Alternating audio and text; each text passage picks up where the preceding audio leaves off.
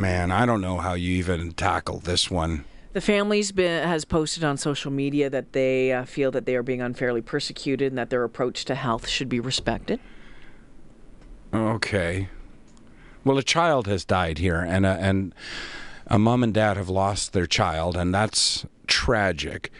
But there's some part of me that is somewhat incensed by that statement that we should respect their their beliefs. Their beliefs led to the death of that child. So I don't understand what I'm respecting. And this is one of those stories, and we've seen other cases of it, of families who, you know, whether it be uh, life support, whether it be chemo treatment, that sort of thing. If People looking at other things and they don't want it and they shouldn't be forced to take it, and then the courts get involved and sometimes will be forced to, um, you know, give the, the give the treatment. well, nobody intervened on behalf of this child right? Because the parents. The parents, um, well, they left it really late before. You know, they talked to a friend who was a, a, nurse, a nurse, suggested it might be meningitis, then took him to the hospital, but it was too late. I don't know.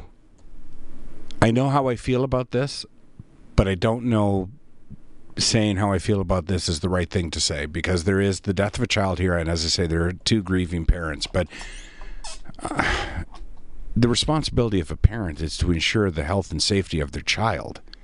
And, and in this particular case, the couple ran a store that sold drugs, uh, or not drugs, natural. natural remedies, one of which they gave to the child. But that very same remedy, um, I believe, if I'm not mistaken, the province had actually um, attempted to charge them or stop them from selling it that the that the remedy had false claims attached to it.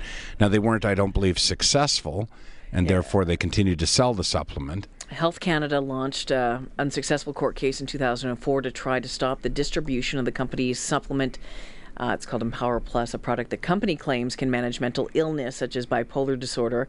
Uh, also issued warnings about it. In 2006, the company was found not guilty of distributing this stuff without a drug identification number. Um, the court heard that uh, the parents also tried to treat the boy with this stuff as well. Now, they sold this stuff out of their. Um, out of their nutritional supplement uh, company. So I guess it's fair enough to say this about that.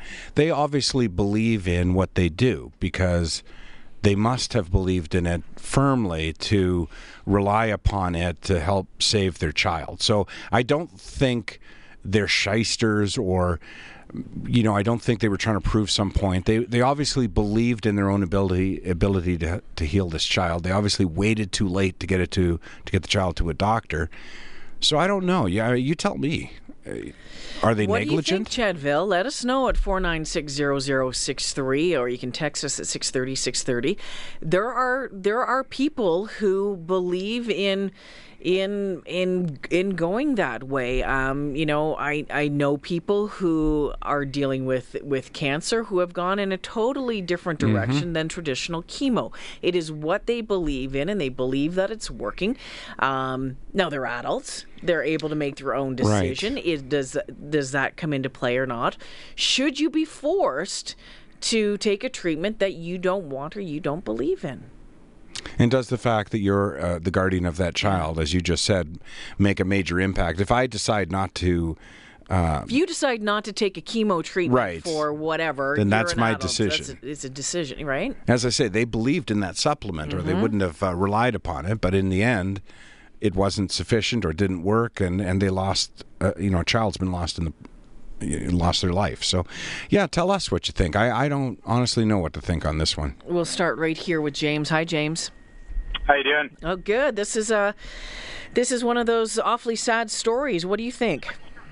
You know, I got a, a little bit of a an issue because uh, I I, believe, I don't think people should be forced, you know, into certain things. If if I have cancer, I don't think I should be forced to have. Um, but you know what bugs me about it is that they went. It was serious enough that they went and consulted a nurse friend, mm-hmm. right? And so if if it's to the point where it's serious enough that you're already questioning whether your treatment and stuff, is, your little homebrew is working. Um, don't you think that would have been the appropriate time to you know, or even you know, if you're if you're getting to that point, don't you think you just go to the hospital? I don't Well- know what the space was in there, but maybe they waited a day. They see, you know, thinking it's going to get better. I don't know. It just, it just seems to me that there's a big difference between, you know, I, I- you know, I have kids, right? And so if my kid is getting to the point where he's that sick, um, you know, I'm going to go and just check it and see, right? Right. Well, here, listen to this, and, and you tell me what you think of this. And, and Jay, same for you.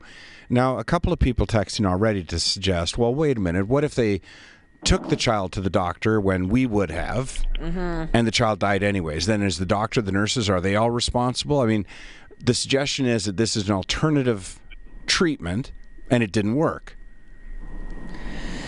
Yeah, accor- according to court stuff and what the RCMP are saying based on the case, uh, it says RCMP said at the time that the boy had been ill for a couple of weeks, but his parents only called for an ambulance when he stopped breathing.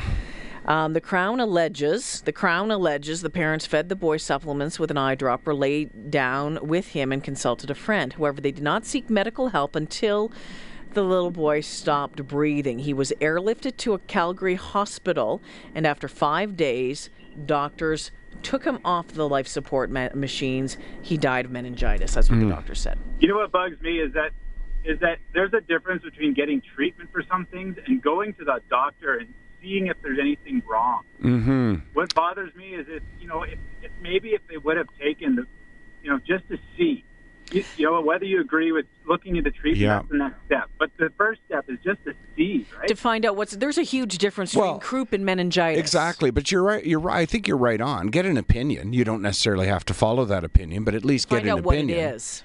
I mean, to me, this is almost like finding Jesus on your deathbed. I mean, how many people suddenly become religious when they realize? I mean, as, as a last resort, they rushed the child to the hospital. So some part of them must have believed the hospital could help. Yeah. They just waited too long. Yeah, it's it's very it's very um, I don't know. It's it's a heartbreaking for you Yes. know, for the boy. I feel for Yeah. you know because he had his whole life ahead of him, and, Yeah. and I understand where they come from when they said they've had issues with you know the health services in Alberta because you know we're we we don't. I don't like going to the hospital. Last time I went to the hospital, I sat in a waiting room for nine hours. Yeah, I know. So- Yeah. James, thanks for the phone call. Have a good afternoon. All right, take it easy. It's 316. We do need to take a break right here. Wesley, Steve, Tyson, we'll get to your phone calls right after this.